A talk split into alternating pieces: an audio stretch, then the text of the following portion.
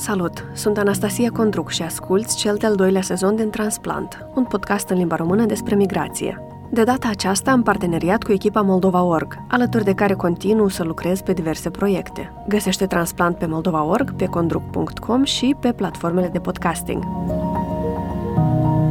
Transplant este un podcast despre plecări, reveniri, despre identitate și despre ce înseamnă acasă.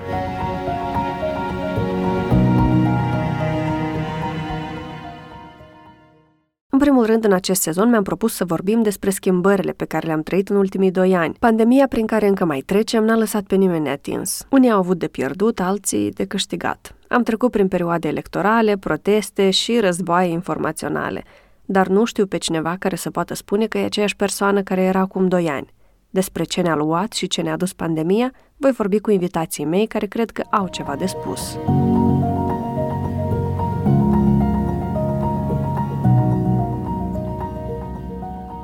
De data asta stau de vorbă cu buna mea prietenă Oxana Gradcenco, directoarea Moldova.org. Am mai povestit pe internet despre prietenia noastră, despre cum ne știm de pe la 16 ani, înainte de facultate, despre cum nu tare ne înghițeam una pe alta și ni se părea că suntem foarte diferite. Asta până am ajuns să locuim împreună în 2012 și ne-am dat seama că avem mult mai multe în comun decât credeam. De altfel, cred că prietenia noastră, pe lângă faptul că ambele evităm conflictul cu orice preț, se bazează și pe o serie de coincidențe din biografiile noastre. Ambele scriam poezii pe la reviste în adolescență și aveam prieteni comuni. Ambele am mers la facultate în România, apoi ambele am decis să revenim la Chișinău. Ambele am lucrat în media și am studiat jurnalism. Am împărțit o casă la Chișinău, pe colina Pușkin, și am făcut tot felul de nebunii împreună, cum ar fi fete pe biciclete, de exemplu. Apoi ne-am cunoscut viitorii parteneri în aceeași lună. Să mai zic că ambii lucrează în IT și au personalități similare? Nu mai zic. Ambele am emigrat. Recent însă viețile noastre au luat-o pe drumuri diferite. Oxana a devenit mamă, iar eu am ales să nu am copii, dar ne susținem reciproc în deciziile noastre. De asta am vorbit cu Oxana despre ce a însemnat pandemia pentru ea și familia ei, despre satul pe care și l-a construit la Amsterdam, despre feminism și bani.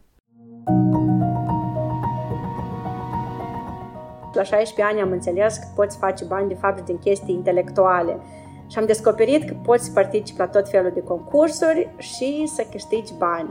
Și atunci am devenit, cred că, cel mai activ participant de concursuri din toată țara. Deci dacă vedeam un concurs, nu mă interesa meritele sau medalia sau cărțile. Și dacă vedeam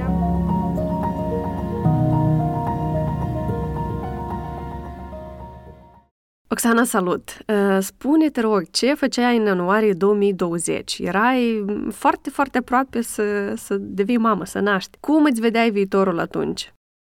În ianuarie 2020 eram însărcinată, așteptam uh, să vină ziua nașterii. Știam că viața mea o să se schimbe foarte tare, dar uh, eram convins că schimbarea asta majoră va dura fix trei luni. După aia bebelușul era deja înscris la o creșă, așa cum se practică în Olanda, țara în care locuiesc, și din martie sau din aprilie viața mea va reveni la cea de dinainte. Era un scenariu tare optimist și prin martie, când au apărut primele noutăți, am început să admit că aș putea renunța la ideea de creșă, că încă nu sunt pregătită fizic și nici moral să revin la activitățile de dinainte, că n-aș putea să depun efort dublu noaptea să fiu uh, conectată la necesitățile și nevoile bebelușului, iar ziua să prestez serviciile pe care le făceam înainte. Așa că pandemia a venit cu, pentru mine ca o rază de speranță că de cinic n-ar suna asta și credeam că o să dureze vreo trei săptămâni, o să am exact uh, niște timp ca să mai cântăresc decizia și din aprilie sau din mai uh, o să revin sau o să renunț la ideea de reveni și voi rămâne acasă cu bebelușul. Uh, nu știu, am respirat ușurată că în sfârșit am o leacă de răgaz. După o săptămână am început să mă panichez. Uh, ideea că n-aș putea ieși din casă zilnic sau de câteva ori pe zi îmi producea foarte multă anxietate și ieșeam pe furiș în parc, deși toată lumea se temea inclusiv în parc să iasă și îmi luam bebelușul și sub pretext că copilul are nevoie de aer, fugeam în parc și nu vreau să vin acasă. Efectiv, atingeam copacii, puneam mâna pe iarbă. Uh, și ieșirile la magazin, deși îmi era frică să merg la magazin, îmi găseam tot timpul motive să merg, să mai văd, măcar pe cineva de la casă sau măcar să dau salut cuiva de magazin. După ce s-au mai limpezit apele, mi-am dat seama că cel puțin pentru familia noastră nu este o situație atât de rea pentru că chiar a fost de mare ajutor prezența soțului și faptul că el a lucrat de acasă și două, trei ore pe zi putea să stea cu bebelușul la piept în timp ce avea ședințe și eu puteam să fac un duș sau să încerc să nu mă distanțez foarte tare de viața profesională. Pentru că și asta inclusiv îmi lipsea. Se spune că ca să crești un copil e nevoie de un sat. Eu te-am vizitat recent la Amsterdam și am avut senzația că tu ți-ai adus satul Fărlădeni acolo. Lângă tine locuiește mama ta, mătușa ta și copiii ei, adică verișorii lui Teo. Eu trebuie să recunosc că chiar te invidiam, Aleacă. Cum ai reușit să o convingi pe mama ta să se mute în Olanda? Nu i-am spus eu, a fost ideea ei pentru că ea anterior muncise în Italia, dar din cauza pandemiei și-a pierdut job acolo și nu mai putea reveni, așa că ea a venit cu ideea. Eu deja eram mamă de vreo șapte luni și bineînțeles că m-am, m-am bucurat foarte mult pentru că știam că pe lângă faptul că îi ofer ei experiența de a-și vedea nepotul odată la câteva zile, îmi ofer mie șansa și timpul să mai petrec timp cu mine și să am grijă de pasiunile mele. Și maternitatea m-a învățat că dacă nu fac eu asta, dacă nu îmi organizez un orar în care în fiecare zi îmi dedic o oră sau două ore mie, nimeni nu o să facă asta pentru mine. Sunt o grămadă de treburi pe lângă îngrijirea propriu-zisă a copiilor care se învârt în jurul maternității. Curățenie, haine, activități, uh, dar am învățat în timp că unele de ele chiar pot fi amânate pentru a doua zi pentru, sau pentru săptămâna viitoare. Dacă nu le faci tu, o să le facă soțul tău sau dacă nu le face nimeni, nu este sfârșitul lumii. Dar pasiunile tale au nevoie doar de tine. Dacă ți îți place să citești, nimeni nu o să ia o carte să o citească prin ochii tăi. Dacă ți îți place să mergi cu bicicleta, nimeni nu o să urce uh, în locul tău pe bicicletă și, să, și o să se plimbe. Așa că venirea mamei a ușurat foarte mult și a simplificat viața noastră. Până a venit mama mea, uh, eram într-un program continuu de armată. E ca un maraton, nu, nu se mai termină și faptul că a venit mama a simplificat mult uh, și pentru mine și pentru cuplul nostru și pentru familia noastră în general, pentru că simt cum ea are o influență uh, frumoasă asupra lui Teo și e frumos să observ relația lor dintr-o parte. Prieteni, luăm o scurtă pauză pentru că am ceva important să vă spun. Acest podcast este făcut în colaborare și cu susținerea redacției Moldova.org. De aceea aș vrea să vă povestesc un pic și despre alte materiale faine pe care le fac ei – de exemplu, dacă asculți acest podcast, cel mai probabil îți place conținutul audio, iar la Moldova.org poți găsi versiunea audio a reportajelor realizate de jurnaliștii din redacție. Unele dintre ele le-am citit chiar eu. Le poți găsi pe toate platformele de podcasting căutând moldova.org. Ascultă în continuare un fragment din reportajul Locul unde visele prind aripi, despre Centrul Orășenesc de Creație Tehnică, unde elevii din Chișinău învață să modeleze avioane, bărci și chiar rachete. Prin geamurile vechi ce dau în stradă, poți întrezări ce ascunde clădirea modestă a Centrului Orășenesc de Creație Tehnică. Aici este locul în care visele și au zborul, la propriu și la figurat. Centrul a fost fondat încă din 1953. Centrul nostru e vechi, e una dintre cele mai vechi instituții școlare din Republică. Atunci se numea Stația Orășenească Tinerilor Tehnicieni. Spune directorul Ion Matveiciuc. El a dedicat centrului mai mult de jumătate din viață, iar în tot acest timp nu a pierdut niciun strop din marea sa pasiune, aeromodelismul. Iar acum să revenim la interviul cu Oxana Gradcenco, directoarea Moldova.org. Tu te consideri feministă? Mă consider feministă, dar am început să fiu uh, convinsă de asta târziu, aș zice eu, pe la 25 de ani, pentru că până atunci credeam că orice femeie poate obține ce vrea uh, dacă vrea cu adevărat. Dar eu luam doar exemplul meu și l-am dus la extremă și pentru că în cazul meu chiar așa a fost. Am putut să obțin tot ce vreau eu, doar cu resursele mele și cumva nu simțeam că trăiesc într-o lume atât de uh, rea cu femeile. Dar mi-am dat seama pe la 24 că de fapt eu am crescut cu tot felul de avantaje. Am avut o familie care, deși nu era bogată, dar uh, niciodată n-au pus în discuție uh, faptul ca eu să merg sau nu la universitate. O familie care nu mi-au zis că după ce absolvești 9 clase trebuie neapărat să ne rămâi în gospodărie să ne ajuți. Am crescut destul de curajoasă ca să pot să mi-apăr drepturile, dar nu toate femeile, au, fetele au avut un asemenea start în viață. Și atunci când, odată cu maturizarea mea și odată ce am început să înțeleg mai profund lumea din jur, mi-am dat seama că, oh my god, de fapt eu sunt o excepție norocoasă și de fapt este important nu numai să crezi că femeile trebuie să aibă drepturi egale, dar trebuie să fii vocal în legătură cu asta. În mod ironic, m-a făcut, cred că și partenerul meu m-a convins că așa e corect pentru că el a crescut mai mult cu, cu cultura americană, în care se vorbea despre feminism mult înainte și el știa problema din partea teoretică mai profundă și explicând-o și mie am înțeles că, da, de fapt, nu este suficient să, să zicem că trebuie să fim egali și gata lumea este foarte complexă și în foarte multe domenii femeile nu au deloc aceleași privilegii ca și bărbații. Și cum se împacă pentru tine feminismul și maternitatea? Pentru mine era foarte important ca în cuplul nostru să fie partajate sarcinile legate de copil, chiar dacă nu egal, pentru că nu există egalitate absolută atunci când vine vorba de, de, de un cuplu, dar cel puțin să fie un echilibru în, în timpul și efortul pe care îl investesc eu în creșterea lui Teo și, și de cealaltă parte în timpul și efortul lui Dan, soțul meu. Și este foarte haios, mai ales în primele luni ale lui Teo, era foarte haios să ascult dintr-o parte discuțiile lui cu prietenii lui din copilărie care la fel aveau bebeluș și el îi învăța cum uh, trebuie să învețe bebelușul să bea din biberon așa încât să poată și bărbații să stea nopțile cu bebelușii, ca mamele să doarmă.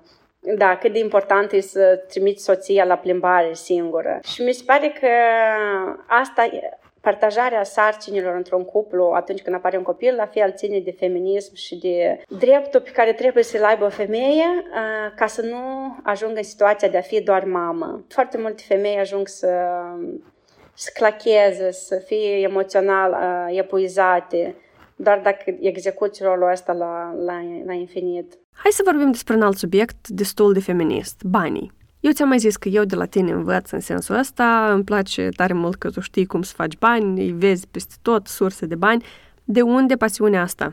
Eu am crescut într-o familie în care spiritul antreprenorial era, nu știu, încurajat aproape la extremă. Deci era, aveam, nu știu, 5-7 ani și familia noastră, ca și toate familiile din sat, o duceau cam rău. Uh, salariile nu veneau în plic, ele veneau sub formă de saci cu încălțăminte pentru tatăl meu care avea un job part-time la o fabrică. Și noi eram în situația în care trebuie să găsim lemne, mâncare pentru la iarnă și nu aveam deloc bani. Și părinții mei aveau tot felul de inițiative ca să ne ajute să să avem bani. Și eu am crescut cu ideea că dacă te uiți în jur, vezi o grămadă de surse care pot fi transformate în bani. Mama mea cocea prăjituri și le vendea la școală uh, sau la piață. Uh, toată toamna noi mergeam și strângeam nuci de pe marginea drumului. După aia, timp de câteva luni, le uscam, le băteam, uh, vindeam mezul de nucă la Chișinău și eu știam că mie o să-mi revină suma pe care o să o scoatem dintr-un sac de nuci. Și pe lângă faptul că ei au fost un model pentru mine de inventivitate în a găsi surse de bani, ei m-au și încurajat că lucrând eu pot avea banii mei și tot timpul uh, primeam un procent mic din câștigul familiei. Am luat-o ca un joc și așa am continuat și în adolescență și chiar dacă noi deja eu când aveam 12-13 ani nu mai trăiam atât de rău și deja existau salarii cash, nu mi-era rușine să fac lucruri care alți copii din sat nu ar fi fost ok. Deci eu veneam dintr-o familie destul de ok, cu bunicii mei care erau profesori, directori de școală și eu nu aveam nicio problemă, chiar aveam foarte multă mândrie să merg așa o fetiță de 12 ani cu părul scurt, uh, să merg la gunoi ăștia satului și să strâng fier sau cupru și să-l duc la fier sau să strâng sticle murdare de pe dealuri, sau să merg uh, cu găleata și să strâng uh, vara prune sau piersici din pomii abandonați de pe, de pe drum și să-i duc la piață. Țin minte, la vreo 12 ani, m-am dus la vecina mea care ea lucra tot timpul pe deal și nu avea timp să strângă caisele din copac și am zis, uite, dacă tu îmi vezi copacul ăsta cu caise, eu îți dau ție 200 de lei eu le culeg, le duc la piață și îți aduc banii. Și ei au fost de acord pentru că chiar nu avea timp să, să le duc la piață sau să fac ceva dulceață din ele. Și eu am strâns câteva găleți de cais, le-am dus la piață și am făcut 400 de lei. Și atunci cred că a fost uh, ziua în care am conștientizat cel mai uh, matur și că banii sunt peste tot în jurul nostru Și trebuie doar să, să vedem asta. Deci, pentru tine, independența financiară era o chestie foarte importantă, chiar de mică, din copilărie. Mie mi se pare că acest joc despre care vorbește a dus cumva și la jurnalism. Am făcut multe, foarte multe lucruri fizice pentru bani până pe la vreo 16 ani și la 16 ani am înțeles că poți face bani de fapt din chestii intelectuale. Și am descoperit că poți să participi la tot felul de concursuri și să câștigi bani. Și atunci am devenit, cred că, cel mai activ participant de concursuri din toată țara. Deci dacă vedeam un concurs, nu mă interesa meritele sau medalia sau cărțile și dacă vedeam un concurs cu premii așa abstracte, nici măcar nu participam la el. Participam doar la alea bănești și țin minte că eu făceam asta sunând la Radio Moldova și participând la concursuri sau participând la concursuri înscris pe la reviste. Trebuia să merg la Chișinău să ridic vreo patru premii și am mers la telecentru, la Casa Radio, câteva sute de lei. La Ministerul Turismului am câștigat un concurs despre, am făcut o rută, un traseu turistic la 16 ani. Nu, nu era important pentru mine, bănișoare scurgă. Și am adunat 1600 de lei și mai aveam niște bani acasă și mi-am cumpărat primul telefon. Și pentru mine, de fapt, asta a fost a doua revelație în viață, că poți face bani și mai ușor decât scari fier. Apropo despre bani și carieră, tu niciodată nu ai avut doar un singur job sau pasiune sau afacere. Tu nu ești omul care pune toate ouăle în același coș. Tot timpul am simțit nevoia să încerc mai multe idei în paralel, pentru că mă gândeam că dacă faci doar o singură chestie în viață, ajungi să te plictisești și probabil, nu știu dacă asta e cel mai bun, dar așa am crescut și simt nevoie tot timpul de a face mai multe lucruri în paralel. Și chiar, uh, inclusiv fiind studentă, lucram uh, la un ziar, cel mai bun ziar din județ, um, fiind în Suceava, și după ce terminam articolul de la ziar, fugeam repede în stradă și împărțeam articole. Și uneori stăteam în stradă și mă întâlneam cu profesorii de la licee prestigioase cu care cu câteva ore am făcut interviu și eu stăteam și împărțeam pleante. Și niciodată nu mi-a fost rușine cu asta. Invers, credeam că este foarte cool să poți fi în toate direcțiile bune. Bineînțeles că asta e și un pic aiurea pentru că nu-mi dă voie să excelez într-un domeniu și eu simt nevoia tot timpul să fiu prezent peste tot și să nu ratez nicio șansă de a câștiga niște bani sau de a încerca o experiență nouă de a face bani. Și la maturitate asta mă ajută pentru că am o viață destul de interesantă, făcând mai multe lucruri în paralel, dar și mă epuizează. Uneori aș fi preferat să dedic tot timpul și energia mea la o singură activitate unde să excelez. Și din păcate nu pot să fac asta pentru că sunt împrăștiată. Uh, și chiar fiind directoare la Moldova Org, pentru că fac asta în ultimii 10 ani, tot timpul am încercat să fac și ceva pe lângă. Traduceri pentru teatre, uh, copywriting pentru companii din România care mă contactau. Și eu înțelegeam că asta e contraproductiv, că de fapt energia asta ar fi fain să o investesc în Moldova Work și să dezvolt mai, mai mult redacția. Dar firea mea nu-mi dădea voie să fac asta și dar tu nici când te-ai mutat în Olanda, nu tare te-ai stâmpărat în sensul ăsta. Chiar dacă am rămas să lucrez pentru Moldova, ori venitul de acolo este unul modest pentru traiul meu de aici și cumva am simțit că și financiar trebuie să fac mai multe fiind în Olanda și așa am început un, un magazin online de produse personalizate care a mers foarte bine, dar la un moment dat m-am obosit și l-am vândut. După aia, împreună cu partenerul meu, am, am început o afacere de a găzdui turiști în casa noastră și după aia ne-am mai luat o casă cu ipotec și am, am, am extins afacerea. După aia am încercat fac tururi private pentru turiștii americani care vizitează Amsterdam și de fapt asta este afacerea mea curentă și va reveni la ea în primăvară. Și nu știu, asta mă împlinește, mă împlinește că pot să, timp de 5 ore să fac o excursie și să dau plus valoare unor turiști care vin în țara asta pentru că eu chiar sunt îndrăgostită de Amsterdam și din Olanda și după aia să vin acasă și să aduc plus valoare companiei din Moldova și redacției Moldova Org. Uh, și chiar dacă nu reușesc foarte multe să fac pentru Moldova Org, dar uh, faptul că am păstrat legătura cu Moldova Org și cu Moldova mă face să mă simt uh, împlinită și nu am sentimentul de vinovăție că am abandonat Moldova. Faptul că găsesc salarii pentru echipa noastră, că plătesc impozite de acolo, mă face să mă simt bine în raport cu țara mea.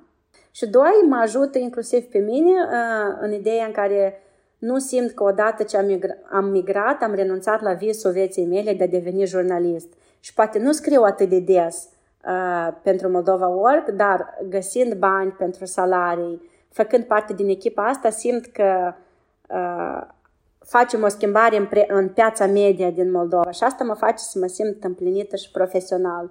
pentru că eu am crescut, la, la 15 ani eram foarte, sau 16 eram foarte conștientă, odată cu concursurile și cu participările mele la radio și revistă, că eu vreau să fac presă, că asta mi se pare, asta mi se pare un domeniu fascinant și încă mi se pare și după atâția ani. Tu erai foarte populară pe Instagram și înainte de a deveni mamă, dar mi se pare că de când ai devenit mamă, ești și mai influencer, scrii mai mult pe Instagram.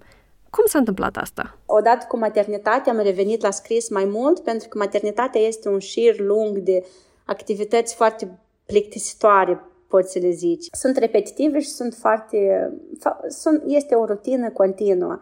Și teoretic, tu, nu, tu depui foarte mult efort în a, și ai grijă de copilul tău, te joci cu el, dar tu nu vezi o finalitate. Tu finalitatea o să o vezi peste mulți ani când o să-l vezi deștept, împlinit emoțional, fericit. Dar acum nu, nu vezi un sfârșit și de asta a fost pentru mine important să revin la scris, pentru că te pui la laptop, scrii și textul se termină, pui punctul și vezi o activitate finită. Și asta te împlinește. La sfârșit de zi tu înțelegi că ai făcut ceva finit, ceva întreg. Ai livrat un produs. Partea cu maternitatea nu este un produs sau un serviciu pe care îl livrezi, este o muncă continuă, îți aduce mult fericire, dar... Um, dar nu se mai termină. Da. Și um, probabil și de asta am devenit mai activă pe Instagram și am început să scriu mai mult acolo, pentru că exact la fel simt că scriu un text de 2000 de cuvinte, îl public, oamenii îl văd și eu simt că am făcut ceva cu finalitate în timpul unei zile. Uh, și oamenii pot vedea ce am făcut eu. Munca de mamă și probabil din cauza asta multe femei se simt epuizate și ajung să fie nefericite pentru că nu simți rezultatul eforturilor tale imediat. Sunt niște rezultate care se văd în timp.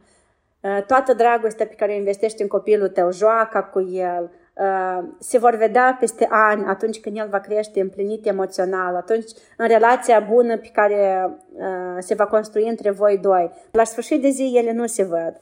Pentru mine e important să păstrez câteva activități și pe lângă jobul și cariera mea de mamă, care în mod neașteptat mă împlinesc foarte mult. Chiar nu știam că mă, mă voi regăsi atât de mult în rolul ăsta, dar chiar și așa simt, simt, o parte de mine simte că vrea să fie și dincolo de granița asta de, de mamă. Apropo, dar tu recomanzi maternitatea? Crezi că este pentru toată lumea? Nu, chiar nu cred că este o experiență pentru toată lumea și mi se pare foarte important ca înainte ca un cuplu să conceapă sau să planifice un copil, să conștientizeze amploarea acestui eveniment și cât de mult se va transforma viața ta după, pentru că ea se transformă radical, întreaga ta existență se învârte în jurul unui pui de om și atunci când faci alegerea asta conștient, ești mai ok cu tine după ce apare copilul și viața ta chiar se schimbă pentru că înțelegi că a fost o decizie conștientă, tu l-ai vrut pe copilul ăsta în viața ta, uh, nu el s-a cerut în viața ta și mi se pare că um, asumarea asta totală te face să fii un părinte mai îngăduitor și un părinte mai bun. Altfel, dacă nu te pregătești emoțional pentru etapa asta și eu nu sunt de acord deloc că nimeni niciodată nu este pregătit să aibă copii. Invers, eu cred că vine un moment în viață când ești mai pregătit decât acum 5 ani ca să fii părinte, și emoțional, și financiar. Și atunci când te pregătești, totul este infinit mai ușor. Dar ce te motivează să postezi atât acolo pe, pe Instagram? Ce motoraș ai? Cred sincer că noi trăim într-o lume cu foarte multe secrete care nu ar trebui să fie secrete. Secrete legate de salariu, secrete despre um, educația financiară, despre um, relațiile de cuplu chiar, pentru că noi uh, avem tendința să împărtășim pe social media doar părțile bune ale unui și evenimentele frumoase dintr-un cuplu, dar de fapt lucrurile sunt mai, mult mai complexe și dacă mai multă lume ar vorbi despre vulnerabilitățile prin care trec, în relațiile cu copiilor, cu soților, cu părinților, ar exista mai multă empatie și blândețe în felul în care s-ar trata ceilalți. Atunci când știi că nu ești singurul prin care treci prin asta, te ajută să, să, le, accepti, să le accepti ca pe o normalitate. Cum te simți când te recunoaște lumea pe stradă? Uh, recunosc că nu mă simt bine și asta e m- partea ciudată la Instagram, pentru că până, până nu de mult scriam pe blog, dar nu mi se întâmpla ca să mă recunoască oamenii pe stradă. Și când merg la Chișinău, mi se întâmplă uneori sau deseori să, să fiu recunoscută pe stradă și pentru mine este foarte ciudat și mă bucur că nu se întâmplă asta zilnic. Și acum, odată cu apariția lui Teo, eu nu cred că îi fac lui rău expunându-l pe contul meu zilnic. Încerc să nu exagerez, dar oricum el apare acolo aproape zilnic. Și ultima mea vizită la Chișinău, atunci când pe el îl recunoșteau oameni în parcuri, eu am, eu am înțeles că asta nu este ok. Eu nu cred că aș fi vrut ca copil să am 5 ani, 10 ani, să merg pe stradă și oamenii să zică, ah, dar tu ești fata bloggerului respectiv. El o să mai apară uh, în prezența mea online până în momentul în care el o să zic că nu mai vrea, apoi o să-i uh, respect intimitatea. Ok, și la urmă, ce carte citești acum? Citesc acum o carte foarte faină de Estel Perel, Inteligența erotică. Cartea asta am luat-o din Moldova și am început să o citesc în avion și aveam un bebeluș care dormea peste mine și o stăteam așa poziție diagonală cu o carte care se chema Inteligența erotică și a trecut o femeie, o fată cam de, de vârsta mea sau un pic mai mare și a zis mm, schimbă viața cu copil. și era, îmi dau seama cât e de cât de ironic părea asta dintr-o parte. Noi am crescut cu ideea că cuplu bun îl ai sau nu-l ai în funcție de cât de bine ți-a mers în viață cu dragostea. Sunt unele relații care te vezi și ele, dragostea persistă și e aprinsă până la sfârșitul vieții, dar de fapt eu cred că relațiile sunt o muncă continuă și chiar nu mi-e rușine deloc să stau în avion sau în transport public și citesc o carte de inteligență erotică dacă nu te educi, dacă nu-ți planifici activitățile, dacă nu ai grijă de relația ta, ea nu funcționează de la sine.